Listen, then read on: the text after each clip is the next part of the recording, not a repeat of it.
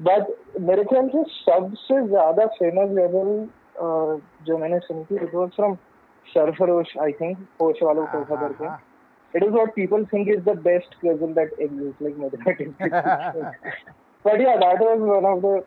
It was one of the first ghazal pieces that I got to listen to, but I that was long back. It's like Gulfam Hassan ने ghazal को pop बनाया था. तब तो काफी बच्चे थे.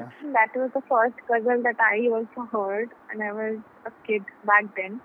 And I kind of found it very boring at that point in time because I think it takes you some time to really understand what it is about and the emotions to really, you know, love cuddles. Right, actually, I agree. So, I discovered cuddle twice in my life. एक बार discover करके फिर छोड़ दिया दोबारा आई तीन बात तो बचपन में मुझे लगता था कोई भी गाना जगजीत सिंह या गुलाम अली अगर हारमोनियम पकड़ के गा रहे तो ghazal later I in my twelfth class CBSE syllabus I adopted for Hindi Uh, there was this ghazal of Virat Gorakhpuri and उसका एक शेर मुझे बड़ा पसंद आया। और वो वहीं पे अटक गया मेरे दिमाग में। उसके बाद मैंने पूरी गज़ल रस्ता मारी बिना ये जाने की उसका मतलब क्या है। तो that was my first encounter with the form ghazal formal encounter I say फिर मैंने अपने टीचर से पूछा ये क्या होता है क्या नहीं होता? तो एक्सप्लेन नहीं की this is how it is and then I sort of studied it, wrote exams and all, and then forgot about it. उसके बाद much later in my life, after what, after leaving engineering college, I rediscovered ghazal through English poetry. There's a poet called Aga Shahid Ali who who, who, who used to write English ghazals, and that, that that concept fascinated me a bit. So earlier I used to think that Urdu language itself is so beautiful that you know the ghazal sounded so sweet is because of Urdu language. But when I read English ghazals, I got to realize that there is something in that verse form rather than uh, the language that makes it so beautiful and so appealing. And that is when I uh, that that happened when I read English ghazals by Aga Shahid Ali and then went back to discovering more and more Urdu poets. तो बात यह है कि गुलफाम हसन ने जो गज़ल का base set किया है अपनी जनरेशन के लिए उससे एक तो गज़ल शायद हो सकती है पाकिस्तानी चीज़ क्योंकि सरफरोश में वो पाकिस्तान को सपोर्ट करता है बट बंदा आर्टिस्ट है। उसके बाद तो आके मेरे को बोल दिया कि इंग्लिश में गज़ल। अरे ये कहाँ से हो गया? तो Amod let me just read out seven eight lines written by Aga Shahid Ali himself and uh, unfortunately he's not alive today वो brain cancer हुआ था उसको मर गया। But uh, he, he translated many Urdu ghazals into English ghazals. So what Aga Shahid Ali writes is, the ghazal can be traced back to 7th century Arabia.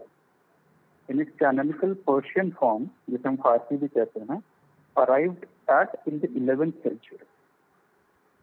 So it started with 7th in, in 7th century Arabia. It was adopted in Persian language or Farsi language in 11th century and it actually came to India through Farsi poetry. And the first Indian who has written a ghazal would be Amir Khusro. It was Amir Khusro who started using this Persian form into a language called Hindavi, which is neither Hindi nor Urdu.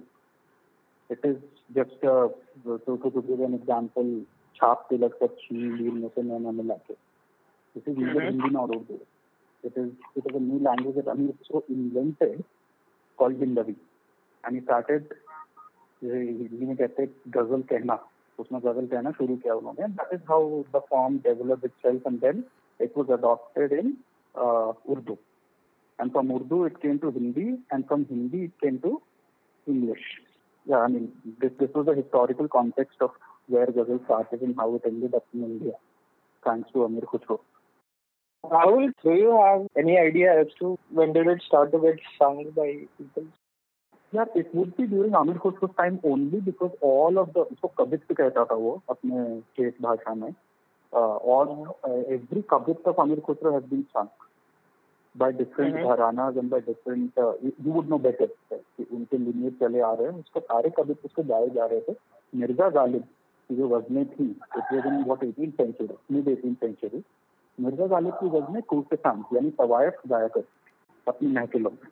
But how the meter of ghazal what intertwined with the notes of music Hindustani classical music and Begum Akhtar और इन सबने इसको सतफ popularise किया that is something I wanted to understand so every ghazal would be based on some raga okay जिन्होंने भी गाया है they all are train classical singers mostly Mm-hmm. तो फॉर एग्ज़ाम्पल वो तो गाना है रंजिश ही सही। दुखाने के लिए। दैट राग यमन। फॉर एग्ज़ाम्पल मोहब्बत करने वाले that is based on raga name Khamaj.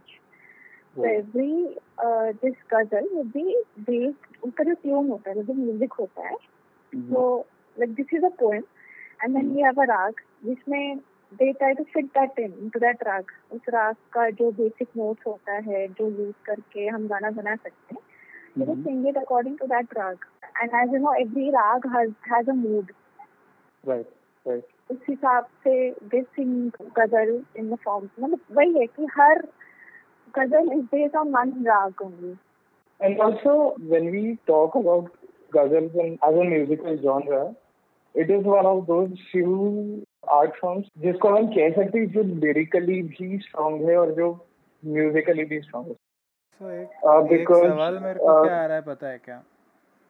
You talking about ghazal being a strong form in music and in. Writing lyrical content तो व्हाट डिफाइंस अ गज़ल वो थोड़ा एड्रेस करता है ना क्योंकि मेरे लिए अब तक गज़ल सिर्फ़ गाना था पोएट्री तो अभी अभी इंट्रोड्यूस हुआ है कि गज़ल सिर्फ़ लिखी भी जाती है Actually, a very good question. So I think lie in in the very structure of in the very metrical structure of ghazal. The way it is Hmm. structured. Uh, When you ask a question, what is a ghazal, right? There are four very basic roots to define a poetry as ghazal. So I'll give you the example of होश वालों को खबर क्या होगी. First rule, ghazal comprises of couplets. Two liners basically जिसे उर्दू में शेर कहते हैं इसके प्लूरल को आशार कहते हैं। तो गज़ल शेर से बनती है। दूसरा रूल है every line of the ghazal और every couplet of the ghazal, उसमें रदीफ और काफिया होता है। रदीफ is what you called refrain जैसे अभी होश वालों को खबर क्या, बेखुदी क्या चीज़ है, इश्क कीजिए फिर समझिए ज़िंदगी क्या चीज़ है। इस केस में वो है, क्या चीज़ है? होश वालों को खबर क्या, ज़िंदगी बेखुदी क्या चीज़ है इश्क कीजिए फिर समझिए, ज़िंदगी क्या चीज़ है। उनसे नज़रें क्या मिली, रोशन सजाएँ हो गईं। आज जाना प्यार की जादूगरी क्या चीज़ है? राइट ये जो क्या चीज़ है quote and quote is the refrain और रदीफ ऑफ़ द ये हर शेर की दूसरी लाइन के एंड में क्या चीज़ है, आना ही आना है। थर्ड रूल वुड बी काफिया, जिसको इंग्लिश में राइम कहते हैं। रिफ्रेन का जो फ्रेज है इस केस में क्या चीज़ है, जहाँ से वो शुरू होता है, उसके जस्ट पहले राइम होगा। अगेन होश वालों को खबर क्या? बेखुदी क्या चीज़ है? इश्क कीजिए, फिर समझिए ज़िंदगी क्या चीज़ है। बेखुदी ज़िंदगी। ई ई का राइमिंग है यहाँ पे। उनसे नज़रें क्या मिली? रोशन फिजाएँ हो गई। आज जाना प्यार की जादूगरी क्या चीज़ बेखुदी ज़िंदगी जादूगरी। दिस इज़ थर्ड रूल ये काफिया होता है।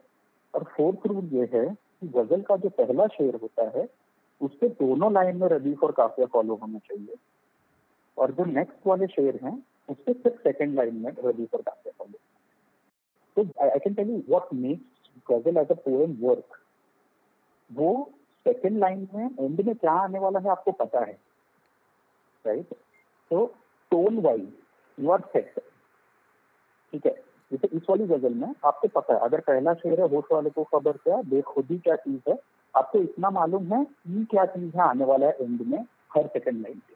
In term of recording the note of the of the sher you are sorted आपके कान को पता है उसे क्या सुनाई देता right and this ends up putting more emphasis on the meaning that lies inside it Mhm, mhm.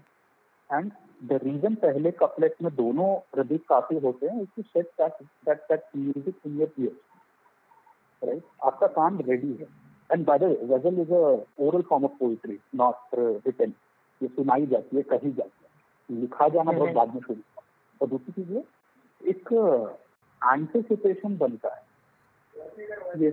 हाँ it's like वो आप, आप ई ई अगर आने वाली है तो वो किस वर्ड से आने वाली है? ये आने वाली है मेरे को पता है। ज़िंदगी से आएगी बेखुदी से से आने वाली दिल लगी से भी आ सकती है पता नहीं। सो वो एक anticipation let's find out the musical side of it as well. now sonalin can you sing any ghazal of, of your liking so that we begin to explore how it is working musically now Yeah.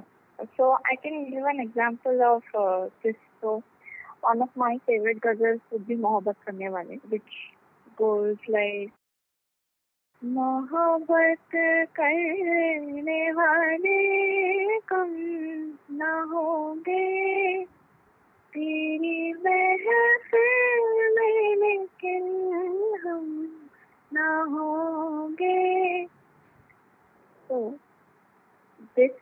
particular ghazal as I said it is based on a raga named Khamaj so every raga would have few notes which we use so specially in this ये राग ही ऐसा बना गया है कि बीच बीच में we use a lot of पाधा मागा वाला combination.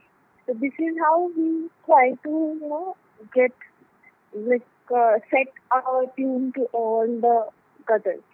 तो जैसे ये है कि तेरी महफिल में लेकिन तो ये टेस्ट है इन सब नोट लाइक दागा मा पानी सोनी धा पा मा धा तो सानी धा पा ये वाला जो पार्ट है दिस इज़. व्हाट द राग खमाज में सबसे ज़्यादा यूज़ होता है ये वाला part this is how we recognise कि हाँ this is the raga on which this ghazal is based तो एक गज़ल जब गाया जाता है तो it's not like your only in the lyrics बीच बीच में there this interlude also which is sing which is basically singing individual note कि किस राग पे वो गज़ल गाया गया है? तो एंड इसका जो बीच वाला इंटरल्यूड है, वो थोड़ा ज़्यादा बड़ा है। Now like it take a lot of time actually मैंने गज़ल सिंगर का सॉन्ग है एंड वो लोग हर गज़ल के बीच में ये इंटरव्यू टाइप गाते हैं to give a flavour of the raga कि हाँ ये जो गज़ल है, ये इस राग पे बेस्ड है। मेरा डाउट अभी तो जैसे अभी इसका मोहब्बत करने वाले कम ना होंगे तेरी महफिल में लेकिन हम ना होंगे। जब बोलते हो मोहब्बत करने वाले कम ना होंगे तेरी महफिल में लेकिन जब हम आता है then the ghazal hits you मतलब देन द शेर हिट्स यू कि fuck ये बोलना चाह रहा है। तो sorry is Yeah, yeah. yeah you're right. So Right. and तो हाँ। and होता है ना? हाँ। तो लाइक जो कम ना होंगे वो जो कम है। धापा राइट मेरा ये क्वेश्चन है कि सिंस हम मतलब पूरा का पूरा शेर हम तक आने के लिए लिखा गया है एक्चुअली राइट पूरा सेटअप जो है हम is the punch line basically right तो जो इंटरलूड तुम लेते हो या फिर तुम इधर उधर घूम करके आते हो अपनी आवाज़ से is it a conscious decision that you take वो हम के पहले ही करोगे तुम? So that the effect of poem as well as the effect of music is maximum I would say कि जैसे तुमने बोला कि हम और ये जो है that those words are emphasized तो जो एवरी राग हैज़ फ्यू पकड़ कि अच्छा। ना कुछ नोट से कॉम्बो होते हैं जिससे आप हम्म। जानते हो कि हाँ ये वो राग है तो वो जो हम्म। सबसे स्ट्रॉन्ग वाला पकड़ होता है ना तो हाँ। दैट इज़ वो जो हम और कम है वहाँ पे भी हाँ। यूज़ द स्ट्रॉन्ग वाला पकड़ that that word you know get somehow Gets more it shows emphasized. the हाँ हाँ अच्छा अच्छा समझा समझा मेरे को ये तुमसे पूछना था कि you must be knowing the vadi samvadi dynamic in any raga right yeah yeah every rag has the wadi the wadi sir and the samvadi sir those are basically uh, two focal points in every raga so wadi is something yeah uh, that creates कि संगम a, हो con- a content and then samvadi is something that replies to the content so for example अगर जैसे भूपाली भूपाली बहुत simple राग है तो उसमें वादी गंधार रहेगा ग ग रहेगा एंड संवादी ध रहेगा is that right Sonali I think yeah yeah yeah. So when they are singing, it is "Hmm, सारे ग Hare ga pa hare ga pa re ga hare ga.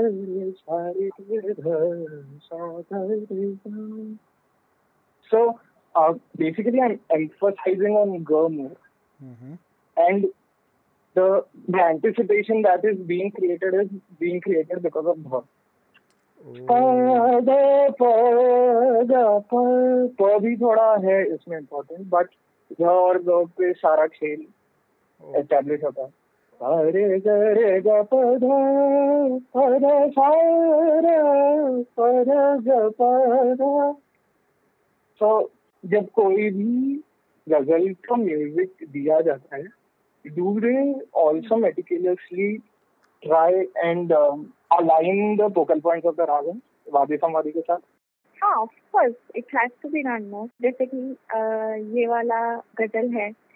इसका खमाज का suppose vadi is ga and somebody is nishad me तो when you see कि ग का use बहुत ज़्यादा है मतलब in. That entire in one sentence only I think if I count right now three four five छह बार बस एक सेंटेंस लीजिएगा तो जो है समाज में we use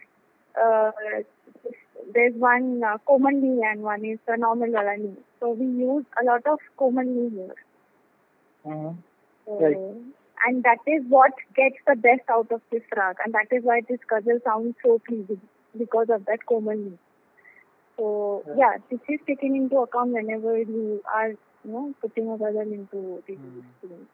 हाँ कैसा है राहुल समझ रहे हो तुम जो हम्म। चीज़ तुमने गज़ल कहते वक्त बताई कि क्या कह रहे हैं तो जो एम्फोसिस आने वाला है the rules of ghazals are such that एक एंटिसिपेशन क्रिएट हो रहा है व्हेन यू ऐड म्यूज़िक अभी जो म्यूज़िक सुनते हैं जो म्यूज़िक नहीं सुनते हैं दोनों वाली बात होती है। कब जो हिंदुस्तानी क्लासिकल सुनते नहीं है वो कहते हैं कि मुझे हिंदुस्तानी क्लासिकल समझ नहीं आता। पर गज़ल में जब गाया जा रहा है तो उन्हें वो सही से पता चल जाता है कि कौन सा स्वर एंटिसिपेशन क्रिएट कर रहा है कौन सा स्वर वो वो उस टेंशन को रिजॉल्व कर रहा है। म्यूज़िक में एक बहुत टेंशन रेजोल्यूशन वाला मैकेनिज्म काम करता है हमेशा। Yeah yeah So ba- basically, the same anticipation and the same stresses that we put on words while reciting ghazal, music amplifies it and makes it even more, uh, what do I say? इन दोनों it goes hand in hand जो हमारी बात हुई थी शुरुआत में कि म्यूज़िक और पोएट्री गज़ल का क्या सीन है वो तूने कहा कि उसी टाइम से गाया भी जा रहा है it it went hand in hand is what I Mhm. I am coming to believe after whatever we talk hmm. जैसे एक अभी म्यूज़िक और इसकी बात कर रहे थे एक एनेक्डोट मैं बताना चाहता हूँ फैज अहमद फैज का। तो फैज अहमद फैज वॉज़ वैसे नज्म के शायर थे बहुत कम गजलें लिखी हैं उन्होंने। पर जितनी भी गजलें लिखी हैं बहुत खूबसूरत लिखी। तो बेगम अख्तर ने फैज अहमद फैज की सारे गजलें गा डाली। And when he listen to Begum Akhtar sing his ghazals he said कि मैं इस गज़ल से अपना दस्तखत हटा करके आपका दस्तखत डालना चाहता हूँ you putting music to that ghazal has made it even more original than it was while I wrote it Yeah, and I find singing ghazals quite difficult because ऐसा नहीं है कि मैं कोई भी मूड में हूँ I just start singing a ghazal तो वो अच्छा सुनाई देगा unless you are really into it you don't understand the words and don't sing it with that kind of a feel and mood उससे मज़ा नहीं आता है Awaran do agree but I, I think it, it's quite uh, logical. there, there is this uh, शायर in 17th century called Siraj Aurangabadi Mm-hmm. तो उनका गज़ल का खबर है भाई और इश्क वो पढ़ने में आई फील इट मतलब मेरे को वो अलग सुनाई देता है and when I listen to Abida Parveen version of it it it is set in raga Shuddh Sarang it changes it very fundamental मतलब थोड़ा बहुत उसमें लिरिकली जो मेरे को महसूस हुआ रहेगा वो उतना महसूस हुआ रहेगा but then I think music adds another dimension to what I am perceiving इतने देर से हम लोग इतना सब कुछ बात कर लिए गज़ल का इतना कर लिया अभी तक एक भी गज़ल सुनाई नहीं गई है। तो तो नहीं। सोनालिन इरशाद। इरशाद सुना लें आज जाने किसे ना करो? आज जाने किसे ना करो? यूँ ही पहलों में बैठी रहो। यूँ ही पहलों में बैठी रहो। आज जाने की ना? करो ये कैसा हो गया ना अरे आगे जाओ। सोनालिन ने जो बोला कि वो मूड चाहिए तो ऐसा कोई अगर हो जो जो जाने की जिद कर रहा है तो वो और ऐसा है या नहीं मुझे पता नहीं। अभी तक ऐसा कभी हुआ नहीं है बट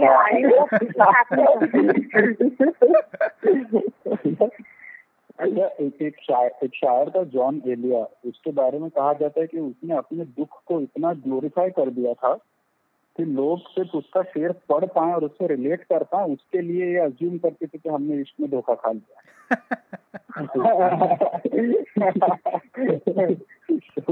यहाँ पे वैसा ही कुछ है Yeah, I think it makes sense because uh, the song, uh, the thing, uh, Ranjish Shi Sahi,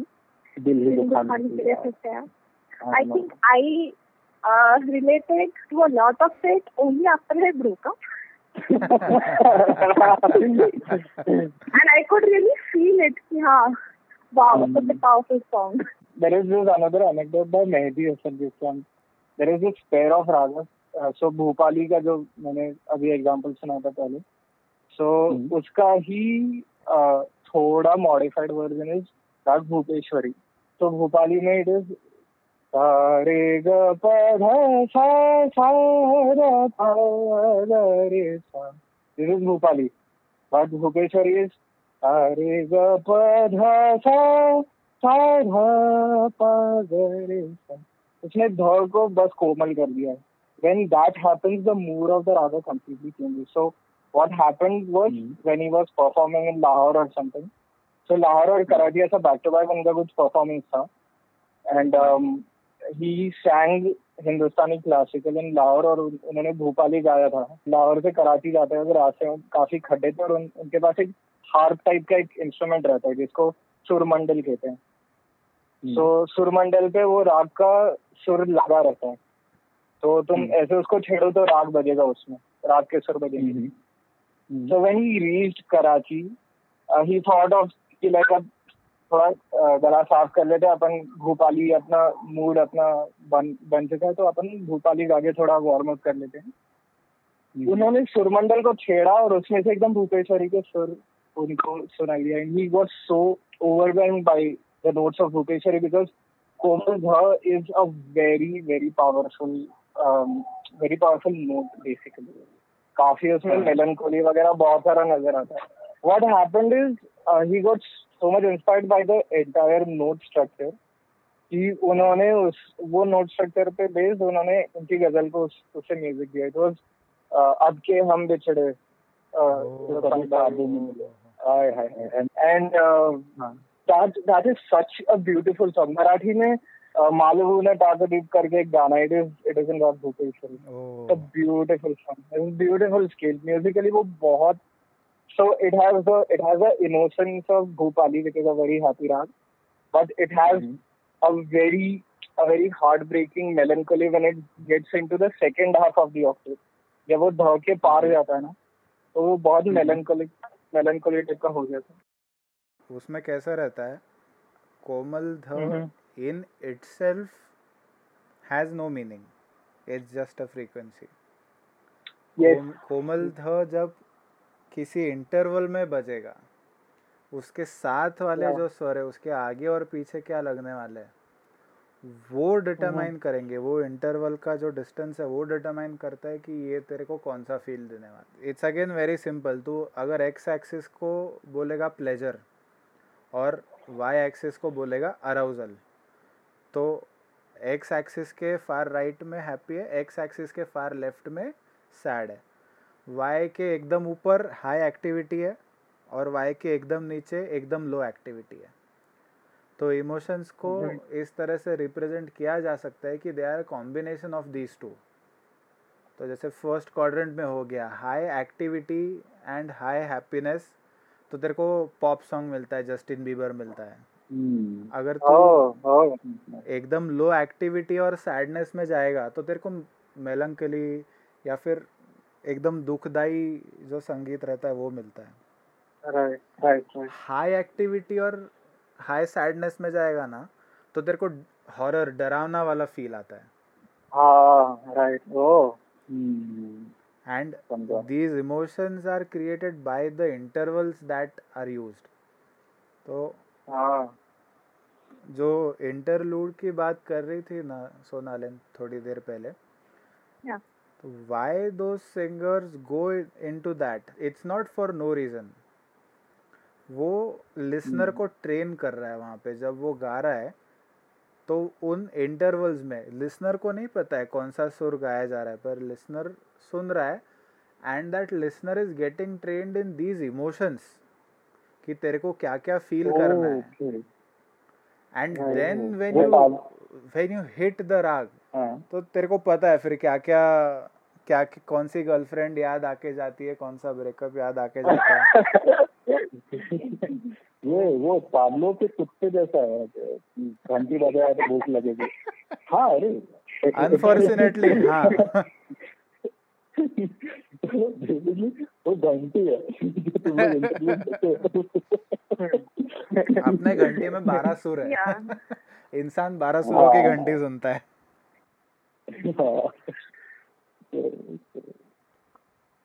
बढ़िया है।